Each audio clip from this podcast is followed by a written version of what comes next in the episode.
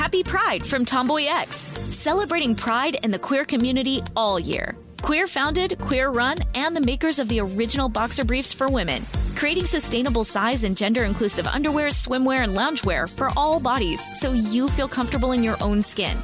Tomboy X just dropped their Pride 24 collection.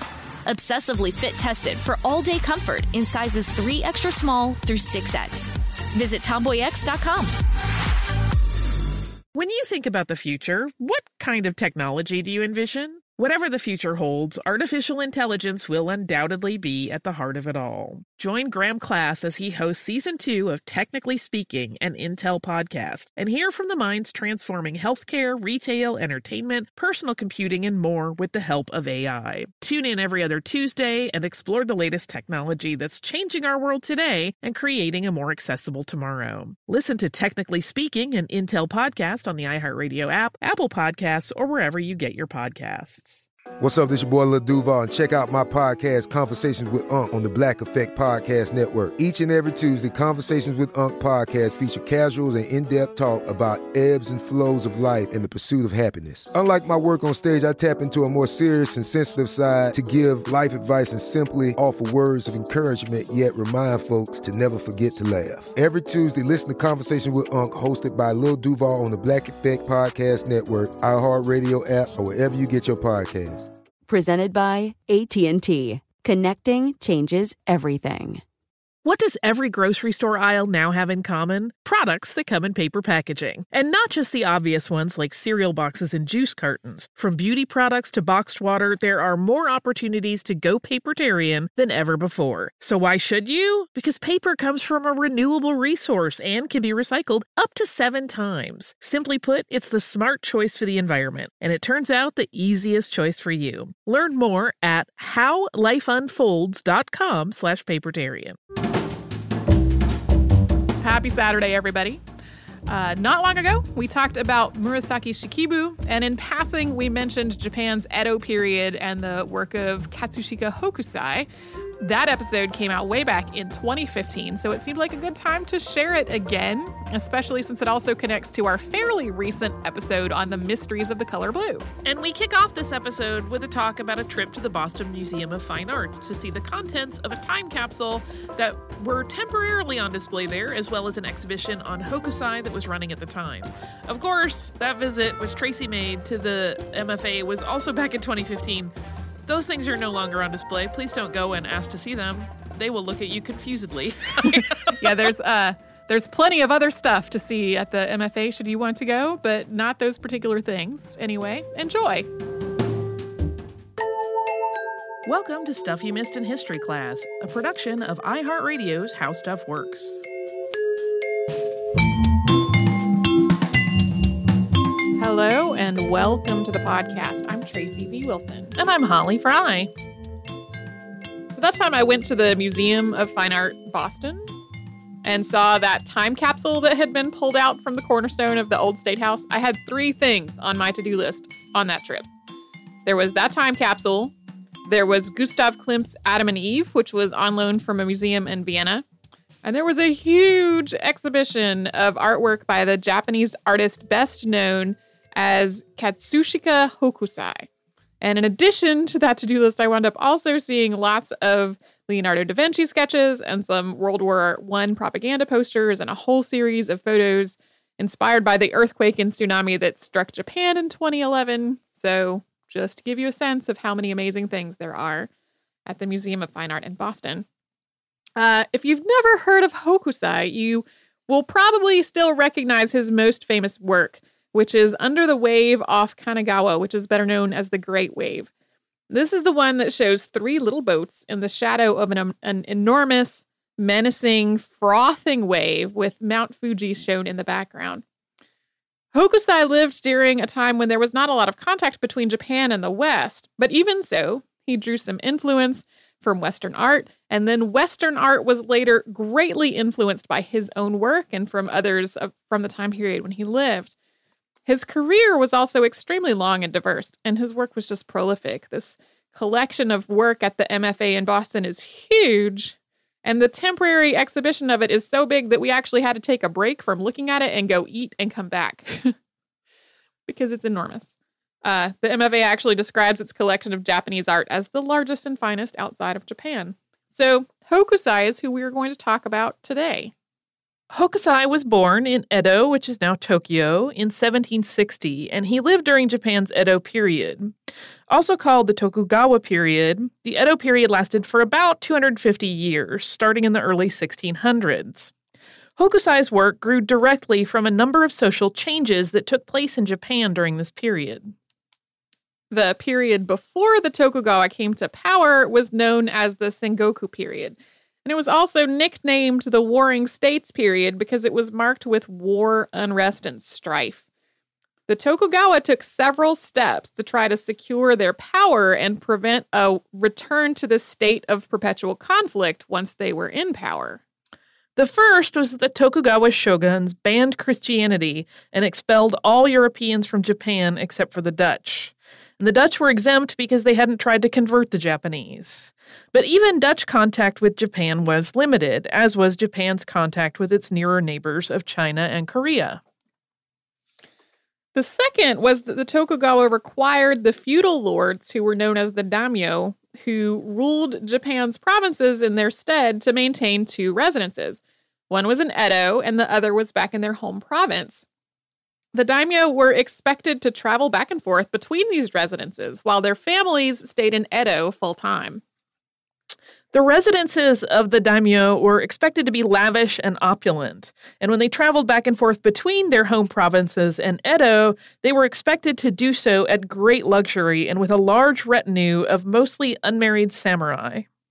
There was an ulterior motive to all this. The Tokugawa and Edo always had an eye on the daimyo's families, which basically functioned as a tacit threat to their safety to keep the daimyo in line. And in addition to all of that, uh, they had to spend so much money on these multiple residences and the travel back and forth that the daimyo could never afford to raise an army to challenge the Tokugawa's power. So it was sort of a way to keep everybody in line. And as a side note, this plan was not entirely successful. In 1651, a group of ronin, or masterless samurai, tried to orchestrate a coup against the Tokugawa. Even though the daimyo were employing quite a lot of samurai, there were many others who were effectively out of work once the Warring States period was over. However, these requirements that were placed on the daimyo affected life for other people in Japan as well. Number one, people were traveling a lot. Even though Japan wasn't having much contact with the rest of the world, travel within its own borders really became its own industry. Five major highways connected Edo to the rest of Japan, and these were lined with places to rest, eat, arrange transportation, buy things, and make religious observances. The most famous of these was the Tokaido Road, also called the Eastern Sea Road, and this connected Edo to Kyoto before going on to Osaka. And although the daimyo traveled these roads at great expense, ordinary people were also using them. Society under the Tokugawa became divided into four classes. There were warriors, farmers, artisans, and merchants. And even though the merchants were technically at the bottom of the pile, since they just sold the work of other people rather than creating work of their own, a lot of the merchants became quite rich. Japan became home to a thriving middle class thanks to all of these different industries and the increased commerce that was coming with people traveling everywhere and maintaining multiple residences. In Edo, visiting daimyo and their large retinues of samurai tipped the gender balance within the city, spawning another industry, one of pleasure and entertainment to cater to their interests. This whole world of fashion, luxury, and amusement became known as the floating world, or ukiyo, the newly wealthy merchants and artisans had access to the floating world as well. It also spawned a whole school of art called ukiyo-e, or pictures of a floating world. And these were basically pictures, paintings, and woodblock prints of things like pleasure districts, courtesans, geisha, tea houses, kabuki actors, that sort of thing. And they were hugely popular among the growing middle class. It was in this school of art that Hokusai trained as an artist, and we're going to talk about how that training came about after a brief word from a sponsor. Happy Pride from Tomboy X, celebrating pride in the queer community all year. Queer founded, queer run, and the makers of the original boxer briefs for women, creating sustainable size and gender inclusive underwear, swimwear, and loungewear for all bodies so you feel comfortable in your own skin. Tomboy X just dropped their Pride 24 collection. Obsessively fit tested for all day comfort in sizes 3 extra small through 6X. Visit tomboyx.com. Looking to part ways with complicated, expensive, and uncertain shipping? Then give your business the edge it needs with USPS Ground Advantage shipping from the United States Postal Service. Keep everything simple with clear upfront pricing and no unexpected surcharges. Keep things affordable with some of the lowest prices out there. And keep it all reliable with on-time ground shipments. It's time to turn shipping to your advantage. Learn how at USPS.com slash advantage. USPS Ground Advantage. Simple, affordable, reliable. When you think about the future, what kind of technology do you envision? Whatever the future holds, artificial intelligence will undoubtedly be at the heart of it all. Join Graham Class as he hosts season two of Technically Speaking, an Intel podcast from Ruby Studio in partnership with Intel. Explore the future of technology that's rapidly evolving our world today with the help of AI. There is still so much work and research needed to fully understand the power and potential of AI, and Intel is at the forefront of implementing AI in revolutionary technology that's changing the world we live in for the better. In each episode, Graham interviews the minds transforming medicine and healthcare, retail, entertainment, personal computing, and more while pioneering new uses for AI in these spaces. Tune in every other Tuesday and explore the latest technology that's changing our world today and creating a more accessible tomorrow. Listen to Technically Speaking, an Intel podcast on the iHeartRadio app, Apple Podcasts, or wherever you get your podcasts. Xfinity has free premium networks for everyone this month, no matter what kind of entertainment you love. Addicted to true crime? Catch killer cases and more spine-tingling shows on A&E Crime Central. Crave adventure? Explore Asian action movies on Hi-YAH. Searching for something extreme? Check out skating, snowboarding, and more on Fuel TV Plus, the global home of action sports. And find crowd-pleasing bops on iHeartRadio's Hit Nation playlist. There's new free shows and movies to love every week. Say free this week in your Xfinity voice remote.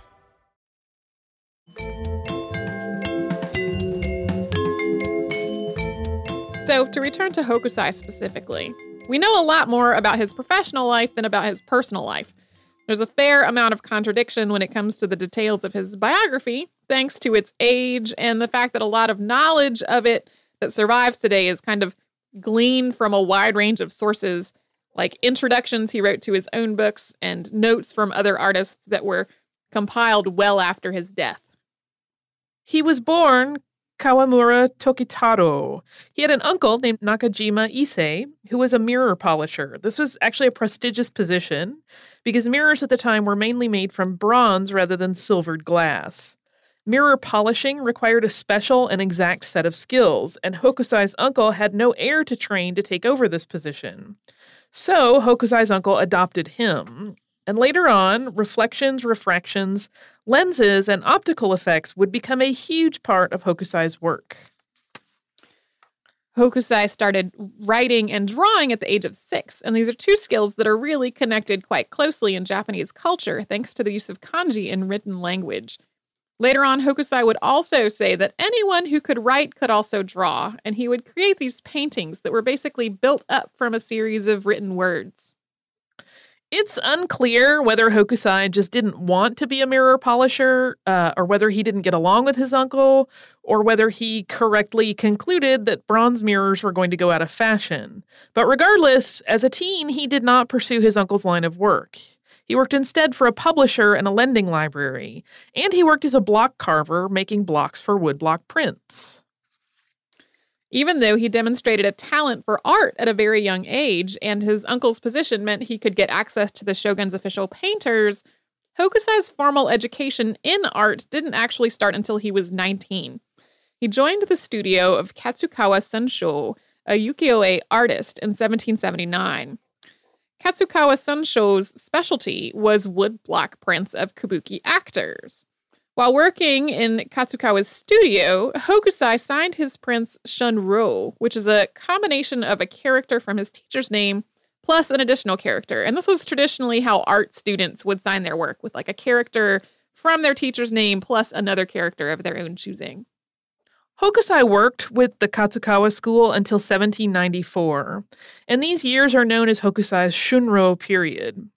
During this period, he also illustrated about 50 books, and he made woodblock prints of a lot of subjects that were common in the ukiyo-e school. Although little of his painting work survives from this period, it's clear that he studied painting at the Katsukawa school as well. Hokusai also started experimenting with Western style vanishing point perspectives in his work during this time, and that's a theme that would resurface later on. Shunsho died in 1792, and two years later, for reasons that aren't completely clear, Hokusai left the school and stopped using the name Shunro. He found another position, though. The Tawaraya family hired him to train their son, whose father, an artist, had died. Hokusai was allowed to use the name Sori, which was the name of the deceased father, until his son was ready to assume his role as heir and leader of the family's school. The Tawaraya family apparently had quite a bit of wealth and status, so while he was with them, Hokusai had access to the best paints, inks, and other art materials. And for about four years, he produced a large number of privately commissioned prints, known as surimono, as well as a number of paintings. Working with privately commissioned prints gave Hokusai some artistic freedoms he didn't have before. Uh, he didn't need to worry about sticking with less expensive printing inks because the print runs themselves were much smaller and everything was being paid for by his patrons. A lot of these works were commissioned by poetry clubs as accompaniment for playful works of poetry. Because of this work in private commissions, Hokusai developed friendships with many prominent poets and other well known figures. And he seems to have been quite financially prosperous during his Sori period as well. It was in the spring of 1798 when the Tawaraya heir assumed control of the family school that Hokusai gave up on the Sori name and began working under the name Hokusai Tokimasa. He would continue to change his name from time to time after this point, which is a pretty common practice among artists in the Edo period. But the name Hokusai is the one that he really became recognized for. He became so well known under that name that even as he used other names, he would often add Saki no Hokusai or the former Hokusai to his works. It's like the artist formerly known as Prince. um, after leaving the Tawaraya family, he also experimented with a lot of forms of art besides the standard prints, paintings, and book illustrations that had made up a large portion of his work before. He made a board game depicting a journey from Edo to several pilgrimage sites and back again. He also created puzzles and a deck of playing cards based on the tale of Genji. He produced books of his own, including manuals on how to draw, and he published sketchbooks known as manga. He also made lots and lots of dioramas. These were intricate illustrations that were printed on one flat sheet, or maybe two, if you really needed a lot of them. And they were meant to be carefully cut out and then assembled with the cut pieces standing up vertically, which would create a three dimensional scene. Many of these were extremely complex and detailed. One of the prints in the MFA's exhibition is one of these uncut, and working from a copy of it, curators tried to create an assembled version to kind of accompany it. So you could see the flat one as it was printed and the assembled one. It took them multiple tries to get it to do. We mentioned before that we don't know a great deal about Hokusai's personal life, but what we do know is that he experienced a series of tragedies starting around 1820. His oldest daughter had married one of his students and they divorced. In 1826, Hokusai became very, very ill, and a year later, his wife died. His grandson, son of the daughter who had divorced, did something. The details of what exactly it was are unclear, but whatever it was led Hokusai into some really huge financial problems. His third daughter, on the other hand, was named Katsushika Oi, and she became a wonderful artist on her own. And it's possible that she helped her father with some of his work. I actually originally wanted to do the episode on her because she seems to have been quite a character uh, who loved sake quite a lot, and she would sometimes substitute one of the characters in her name for one meaning drunk instead when she signed her artwork. But unfortunately, yeah, we know even less about her and have way less of a body of work to draw from to talk about uh, Katsushika Oi than we do about her father. And it's possible that all these tragedies and the lack of money that followed were what spurred Hokusai into making his most famous work of art, 36 Views of Mount Fuji. As its name suggests, there are 36 prints, each featuring Mount Fuji in some way, and the Great Wave is one of those. This series fit in well with a trend that was rushing through Japan at that point, which was sets of full sized landscape prints that worked together as a series. Another of these series that you may have heard of is Hiroshige's 53 Stations of the Tokaido Road. Hokusai himself also did a series on the stations of the Tokaido Road, but uh, Hiroshige's became more famous than, than Hokusai's did. 36 Views of Mount Fuji was also inspired by Prussian blue ink, which was newly available in Japan and known as Berlin blue there.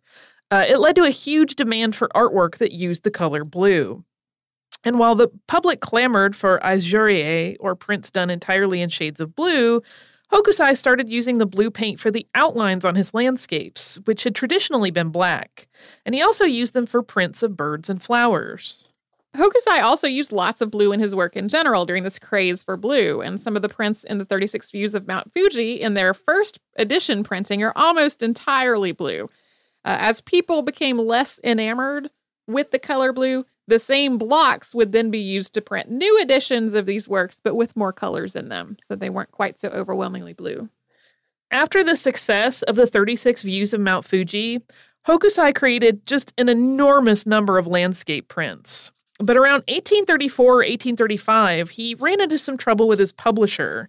And the details, as is often the case with his story, are unclear, although it seems as though a publisher that he'd been working with on several multi volume books of prints suddenly went bankrupt, and consequently, later books that were supposed to come out went unpublished. With this problem with his publisher, Hokusai's commercial output really dropped tremendously. Japan was also hit with an enormous economic depression from 1833 to 1837, and that dried up demand for Hokusai's work. And his studio and its contents were destroyed in a fire in 1839. In spite of all this and of the changes in the market for artwork, Hokusai continued to be tremendously creative right through the end of his life.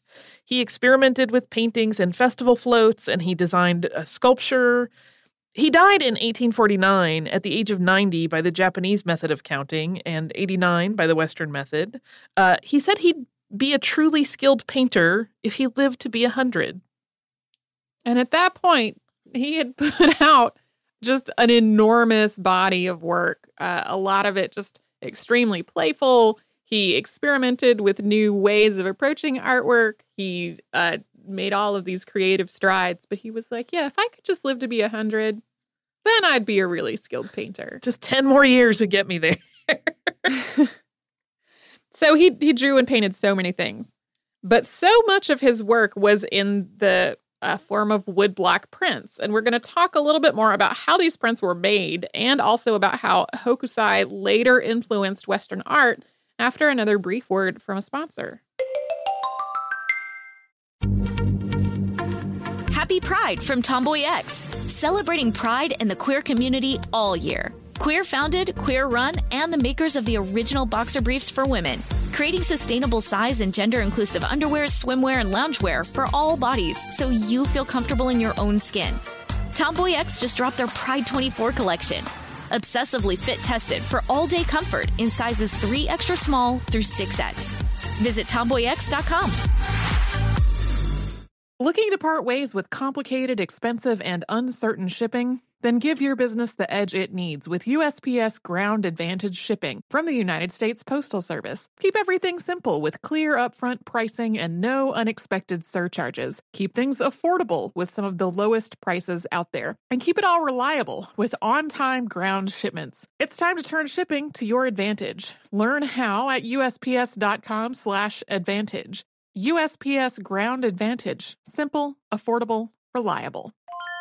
When you think about the future, what kind of technology do you envision? Whatever the future holds, artificial intelligence will undoubtedly be at the heart of it all. Join Graham Class as he hosts season two of Technically Speaking, an Intel podcast from Ruby Studio in partnership with Intel. Explore the future of technology that's rapidly evolving our world today with the help of AI. There is still so much work and research needed to fully understand the power and potential of AI, and Intel is at the forefront of implementing AI in revolutionary technology that's changing the world we live in for the better. In each episode, Graham interviews the minds transforming medicine and healthcare, retail, entertainment, personal computing, and more while pioneering new uses for AI in these spaces. Tune in every other Tuesday and explore the latest technology that's changing our world today and creating a more accessible tomorrow. Listen to Technically Speaking, an Intel podcast on the iHeartRadio app, Apple Podcasts, or wherever you get your podcasts. Xfinity has free premium networks for everyone this month, no matter what kind of entertainment you love. Addicted to true crime? Catch killer cases and more spine-tingling shows on A&E Crime Central. Crave adventure? Explore Asian action movies on Hi-YAH. Searching for something extreme? Check out skating, snowboarding, and more on Fuel TV Plus, the global home of action sports. And find crowd-pleasing bops on iHeartRadio's Hit Nation playlist. There's new free shows and movies to love every week. Say free this week in your Xfinity voice remote.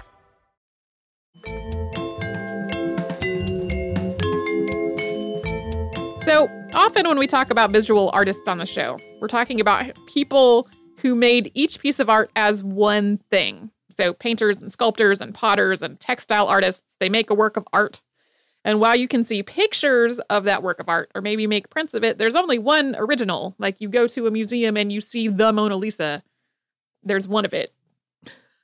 That's not the case for one of Hokusai's primary media, the woodblock print. Hokusai's woodblock prints include all the typical subjects of the ukiyo-e school, as well as waterfalls, birds and flowers, dragons, ghosts and monsters, fish, lanterns. It goes on and on in a huge range of subjects. Printmaking isn't unique to Japanese art, but in the Edo period in particular, woodblock prints were a very popular form of art in Japan. First, the artist would create the picture. Then, a block cutter would put that picture face down onto the wooden block, secure it there, and very, very carefully cut out the block along the lines of the artwork. A black and white work could use just one block, but for a color work, the block carver would take an impression of that original carving to make a different block for each layer of color. To make the actual prints, prints ma- printmakers inked the block, lay paper over it, and they rubbed the back to transfer the ink onto the paper. This made printmaking a collaborative, collective form of art. And since Hokusai himself had worked as a block carver, he had perspectives that came from all parts of this process. There was no press involved uh, that a lot of people think of when making prints. With these blocks, printmakers could make lots and lots of copies of the same work of art, which is why you can find copies of the Great Wave and other Edo period prints that came from those original blocks in museums all over the world rather than just one museum. And it also meant that a lot of people living at the time were able to afford to buy his work and have artwork on their walls. Uh, Hokusai's work was actually at one point even printed on papers for rice snacks, almost like collectible cereal boxes. Like the the snack manufacturer was was hoping that people would want to buy their snacks more so they could have more Hokusai art from the wrappers. I love it. I wish we could get works of art with our snacks. Uh, Commodore Matthew Perry arrived in Japan on July 18th of 1853, just a few years after Hokusai's death. And acting on behalf of the U.S. government, he demanded that Japan open trade to the West. Although Perry's fleet was small, Japan had no navy with which to defend itself, and so it was forced to negotiate. Japan and the United States signed a trading agreement in 1854. Further treaties followed, most of them unequal and benefiting the other trading partners more than Japan. Naturally, this affected Japan as a nation dramatically. For example, the Tokugawa shogunate fell and was replaced by an emperor. But our focus here is really going to stay on the artwork. While Hokusai's work had begun to fall out of imperial favor, this newly opened trade with the West sparked a craze for Japanese art and culture. Fans, kimonos, screens, and porcelain were in huge demand in the West. Diplomats, tourists, and officials who visited Japan also came home with the artwork that they bought while living there. A big part of the MFA's Japanese artwork collection is actually a donation from Dr. William Sturgis Bigelow, who lived in Japan from 1882 to 1889 and then donated the collection of art that he acquired while there to the museum in 1911. For those who didn't acquire their Japanese art and artifacts by visiting Japan, all this enthusiasm for Japanese culture had the unfortunate effect of giving Westerners a rather warped and stereotypical view of Japan. However, woodblock prints and other Japanese art wound up being hugely influential to artists in the West as well. And this, uh, this influence became known as Japanism. Felix Bracquemond, who was a French Impressionist painter, found a set of Hokusai's manga in Paris in 1856.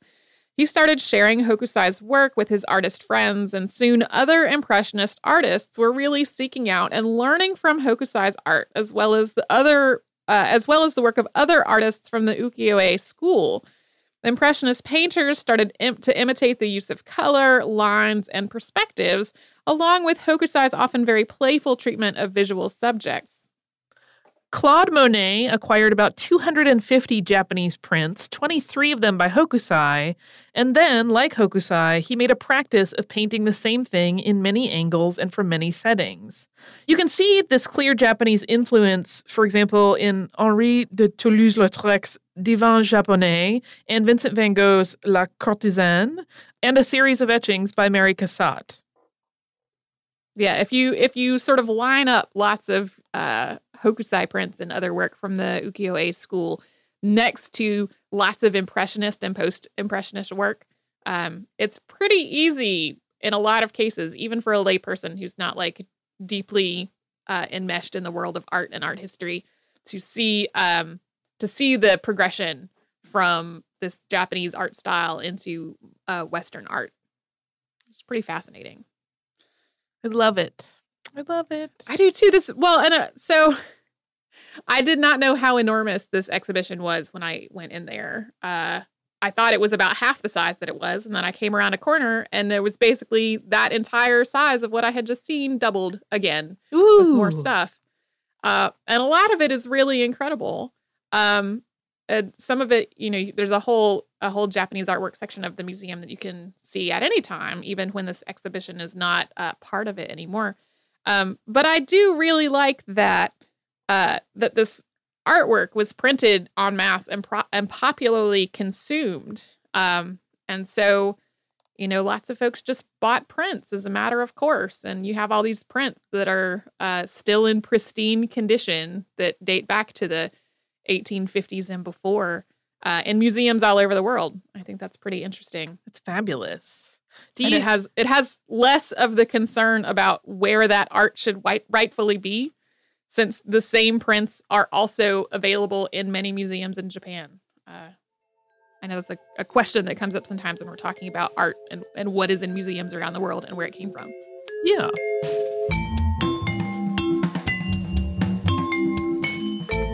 Thank you so much for joining us today for this Saturday Classic. If you have heard any kind of email address or maybe a Facebook URL during the course of the episode, that might be obsolete. It might be doubly obsolete because we have changed our email address again.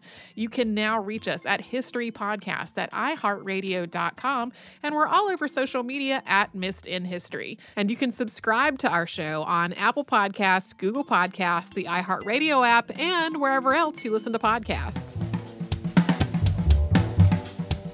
Stuff You Missed in History Class is a production of iHeartRadio's How Stuff Works. For more podcasts from iHeartRadio, visit the iHeartRadio app, Apple Podcasts, or wherever you listen to your favorite shows.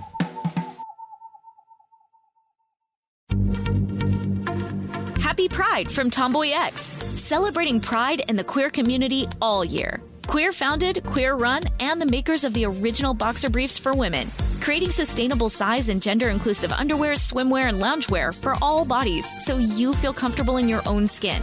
Tomboy X just dropped their Pride 24 collection. Obsessively fit tested for all day comfort in sizes 3 extra small through 6X. Visit tomboyx.com. Xfinity has free premium networks for everyone this month, no matter what kind of entertainment you love. Addicted to true crime? Catch killer cases and more spine-tingling shows on A&E Crime Central. Crave adventure? Explore Asian action movies on Hi-YAH. Searching for something extreme? Check out skating, snowboarding, and more on Fuel TV Plus, the global home of action sports. And find crowd pleasing bops on iHeartRadio's Hit Nation playlist. There's new free shows and movies to love every week. Say free this week in your Xfinity voice remote. Xumo Play is your destination for endless entertainment. With a diverse lineup of 350 plus live channels, movies, and full TV series, you'll easily find something to watch right away. And the best part? It's all free. Love music? Get lost in the 90s with iHeart 90s, dance away with hip hop beats, and more on the iHeartRadio music channels. No logins, no signups, no accounts, no hassle. So what are you waiting for? Start streaming at play.xumo.com or download from the app and Google Play stores today. All you can stream with Xumo Play. This is Malcolm Gladwell from Revisionist History. eBay Motors is here for the ride. With some elbow grease, fresh installs, and a whole lot of love, you transformed 100,000 miles and a body full of rust into a drive that's all your own. Brake kits, LED headlights, whatever you need, eBay Motors has it. And with eBay Guaranteed Fit, it's guaranteed to fit your ride the first time, every time, or your money back. Plus, at these prices, you're burning rubber, not cash. Keep your ride or die alive at ebaymotors.com. Eligible items only, exclusions apply.